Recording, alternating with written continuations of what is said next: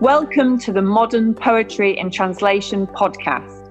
I'm Clare Pollard, the editor, and today I'm speaking to Alan Cummings, a senior lecturer in Japanese studies at SOAS, University of London, who I first met when he was translating for one of the Poetry Translation Centre's wonderful workshops.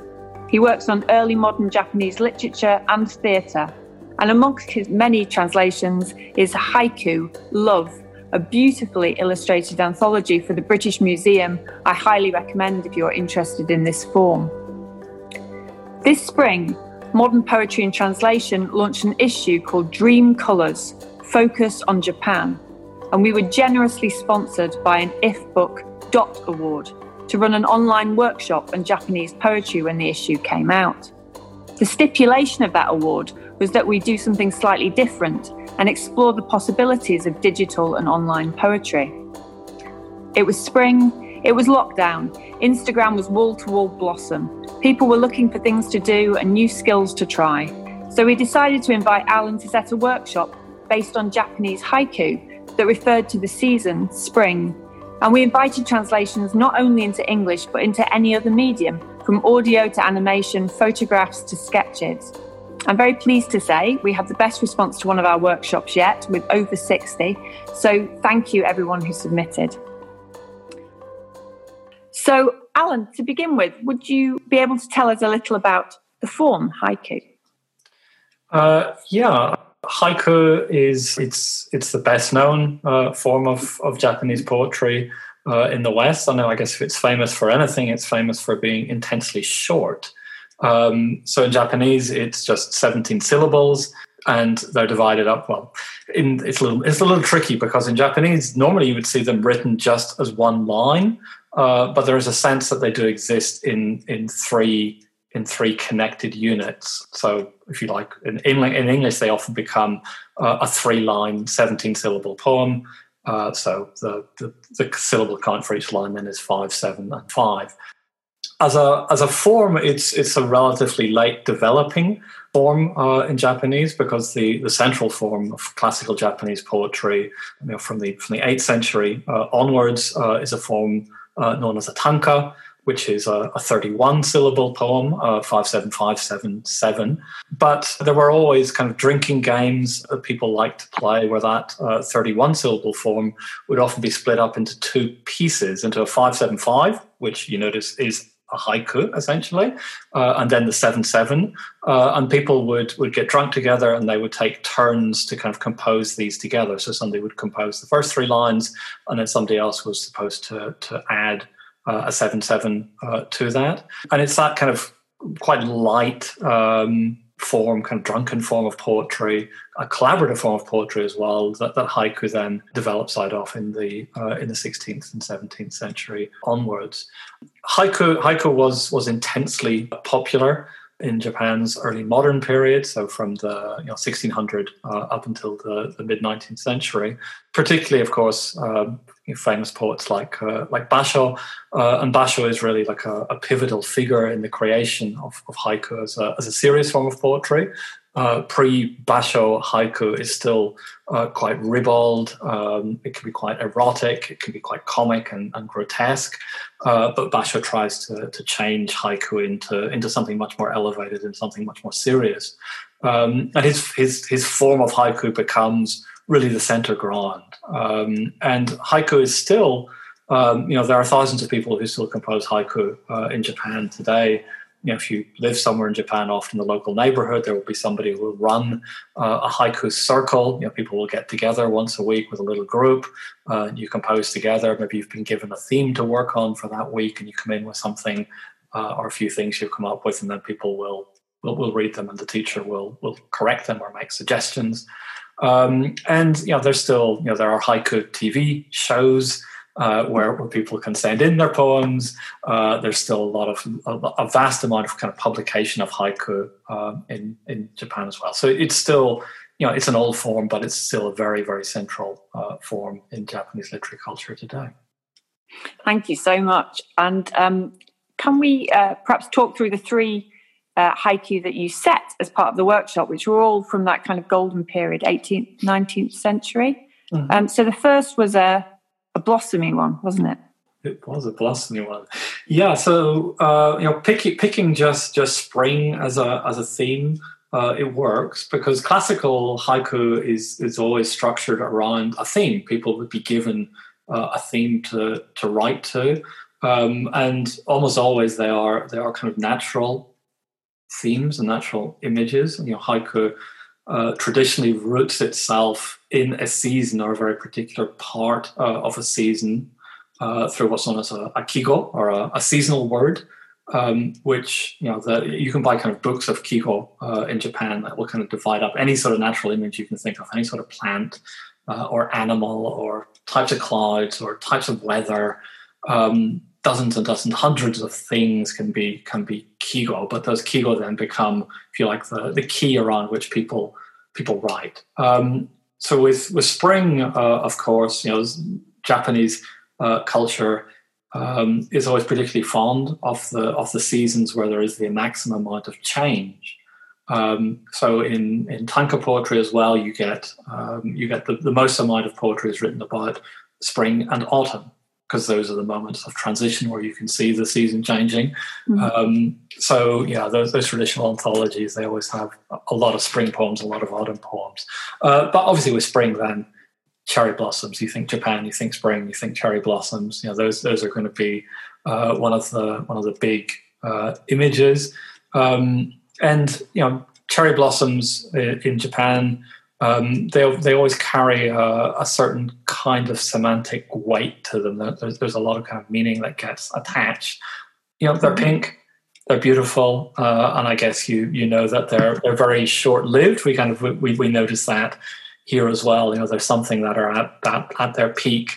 Um, you know, for a week or so um, in April, maybe ten days. Uh, but it's also a time of year when you can get you know a sudden shower you can get a windstorm you can get even snow uh, sometimes. So there's lots of things that kind of can can disturb the the pinkness and the floweringness of uh, of cherry blossoms. Um, so cherry blossoms in japan always have an association with ephemerality. This idea that nothing is constant nothing is permanent we're kind of we're, we're, we're kind of connected to this, this this kind of moment of transition and and change uh, and cherry blossoms also get associated very, very clearly in Japan with aging and death uh, as well. You know, those kind of those, those, those the human implications of uh, of, of, of the ephemeral.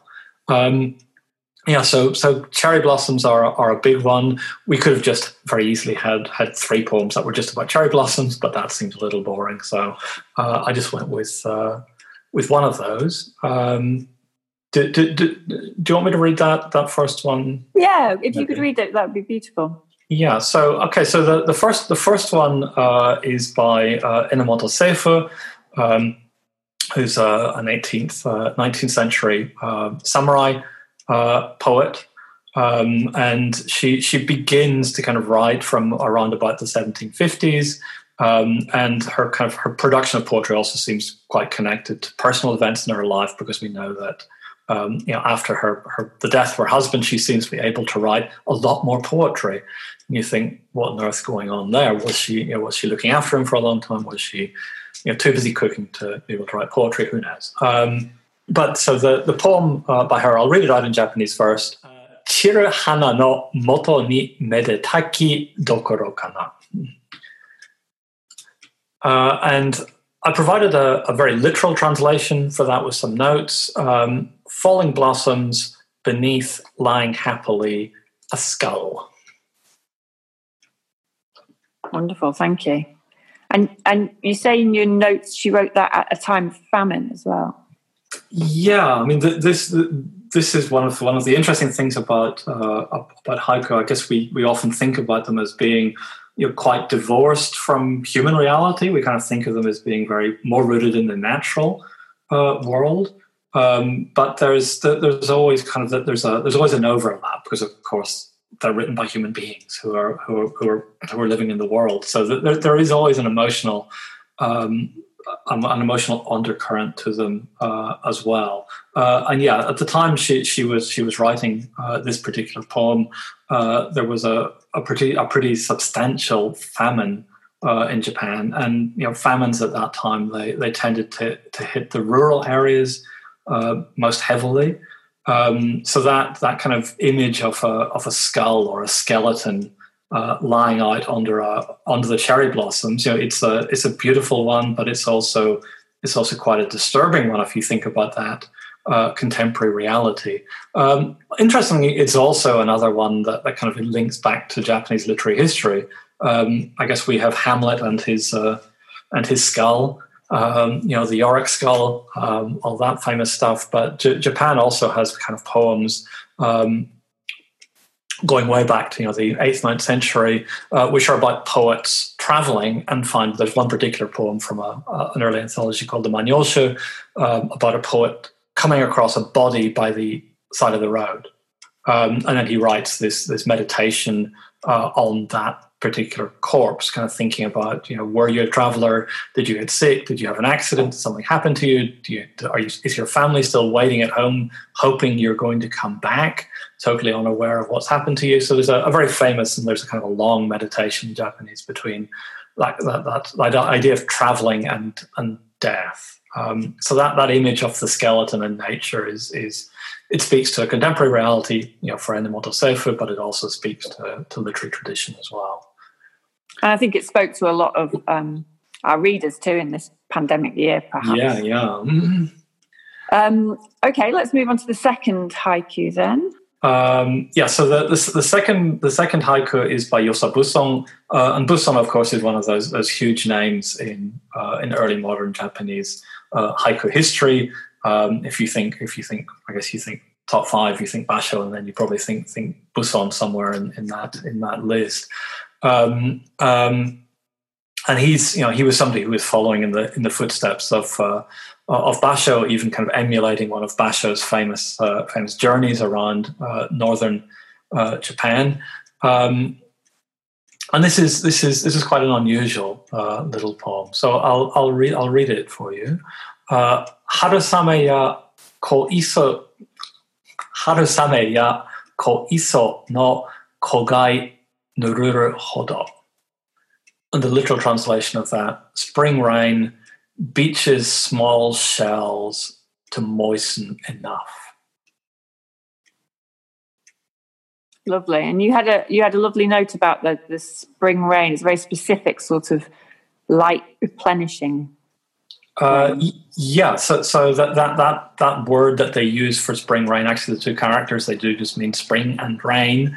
Uh, harusame uh, it you know, it refers to a, a, very kind of light, drizzly uh, spring rain that, that you, you, kind of think of as, as, as something that's replenishing or, or revitalizing uh, mm.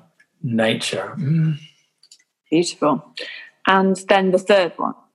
Uh, the third one uh, is by um, a slightly later poet. Uh, kind of she, she's born Sugita Hisajo, born in the late 19th century, 1890 um, and she's born in uh, in in southern Japan. Um, and she she has kind of like a, a, scandalous poetic career, including getting kicked out of her uh, out of her poetry circle for for reasons unknown. Um, there was always a lot of kind of uh, tortuous tortuous relationships between particularly female poets and their and their usually their male poetic mentors. There's there's a lot of kind of uh, a lot of stuff going on um, in, in, in, those kind of poetry circles at that time. Um, but her, her poem, um, then uh, in Japanese, Cho ote haruyama fukaku mayoi keri. And the literal translation, uh, butterfly chasing spring hills deeply get lost. And and um, you said something really interesting about this, which is that nouns are not specified as being singular or plural. So it's up to the reader to decide whether um, they're pursuing a single butterfly or a whole cloud of butterflies into the spring hills. Yeah, the, the, the, this is one of the peculiar, peculiarities of, of Japanese. Um, Japanese manages just to have two tenses. Uh, but with nouns, it doesn't it doesn't do gendered nouns, but it does it doesn't do singular or plural either. Mm. Um, and also, so that one of the things that Japanese struggle with when they start speaking English um, is that kind of singular, the difference between singular and plural, uh, but also the difference between a definite and an indefinite article, because that doesn't exist in Japanese either. Uh, whether it's an a thing or whether it's the thing. Um, but yeah, so that it, it could be. It's, it's up to you to decide whether you're imagining a single butterfly or a huge or a huge cloud uh, of butterflies, and likely in the same way, one spring mountain or or multiple spring mountains. Mm. Really interesting. Thank you. Um, okay, so let's talk about um, some of the choices.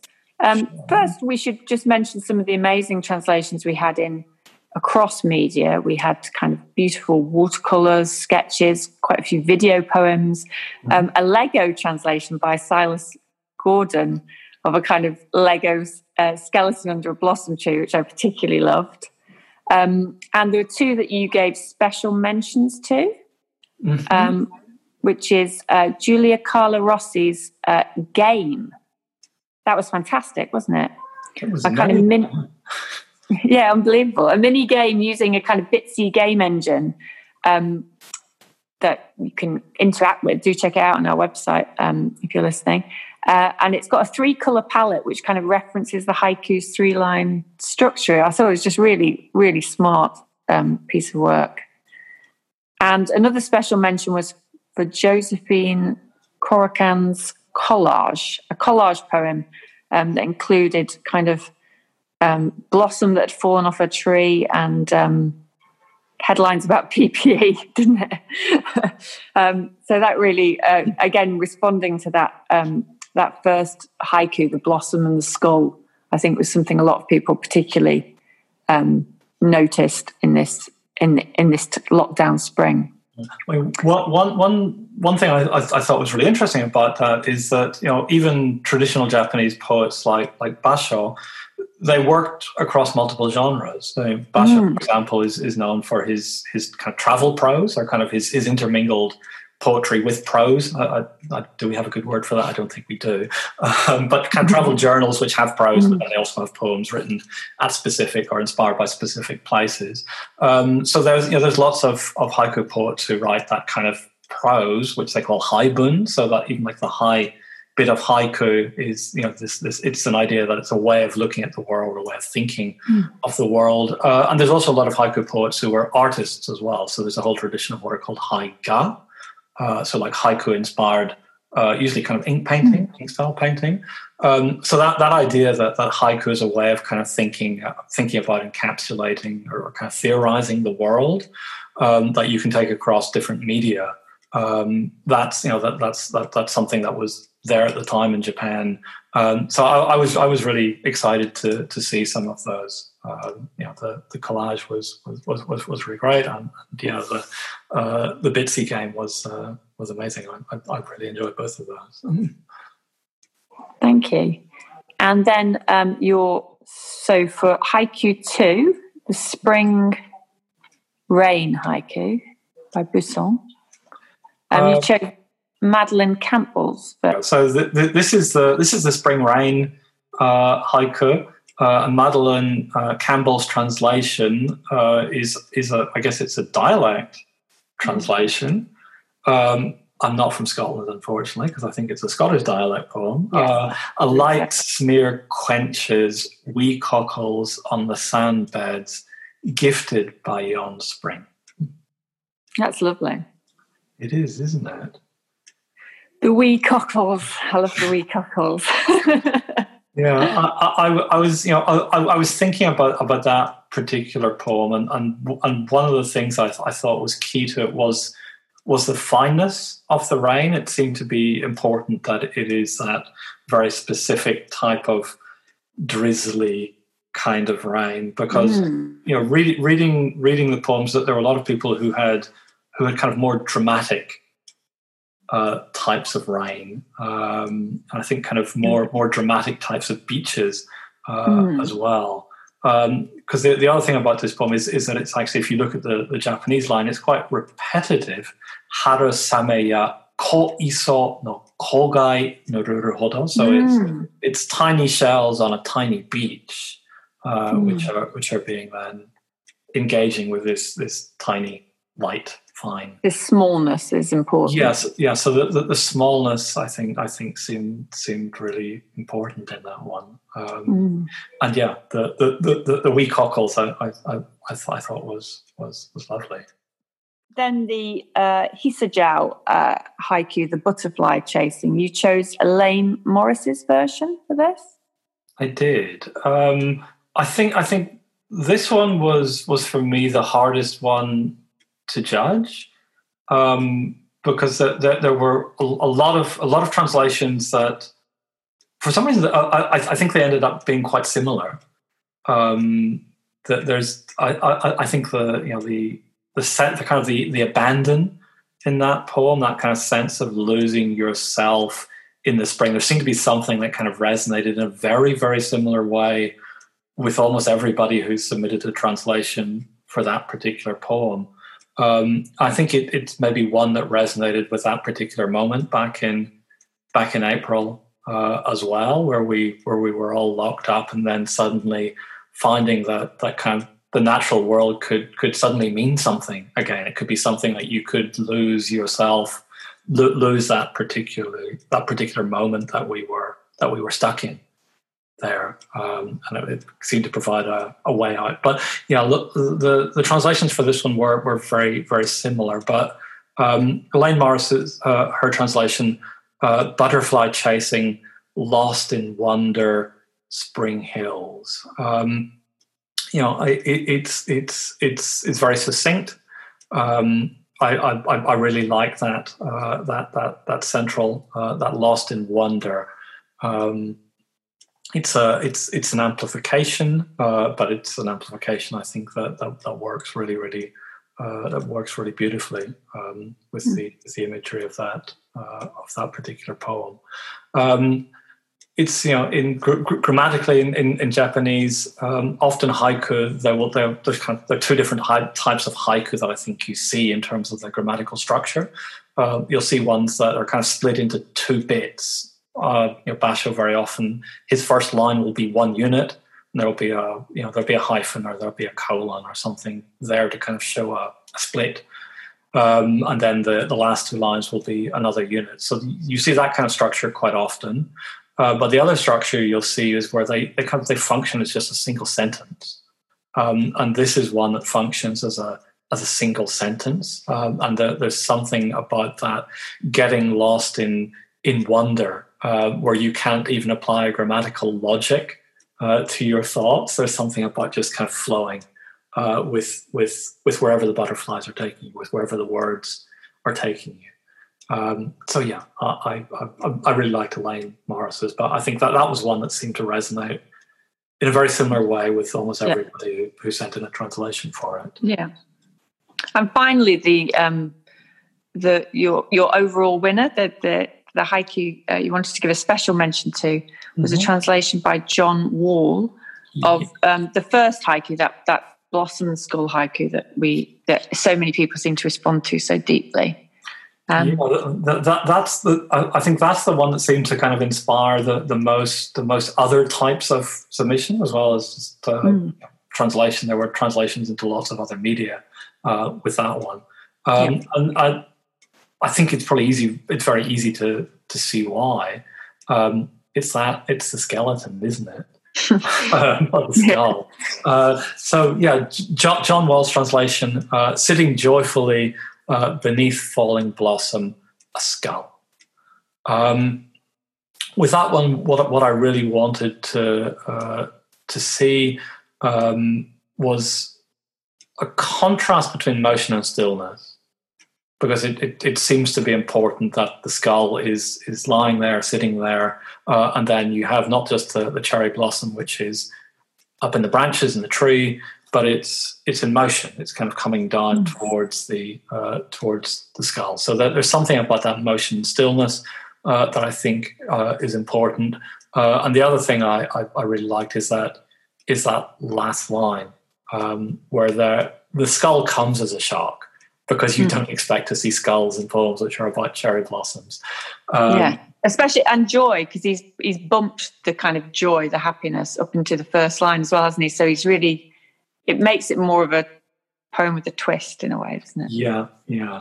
Um, but yeah, I I, uh, I thought that, that that captured you know the the motion and stillness, but then but then also the the shock uh, that mm. you that you get with that uh, with that last image. Thank you very, very much, Alan, for talking about haiku with us and sharing your kind of thought process and, and what you enjoyed in those translations. And thank you so much for your generosity and all the time you spent. It, it was it was it was a joy to do, and it was it was a joy to, to read all, all of the responses that people had uh, to these to these particular po- poems. And it, you know, it, it felt like something that that uh, it could only have come out of that particular moment that we were in back in back in April. Thank you for listening. And to find out more, please visit www.modernpoetryintranslation.com.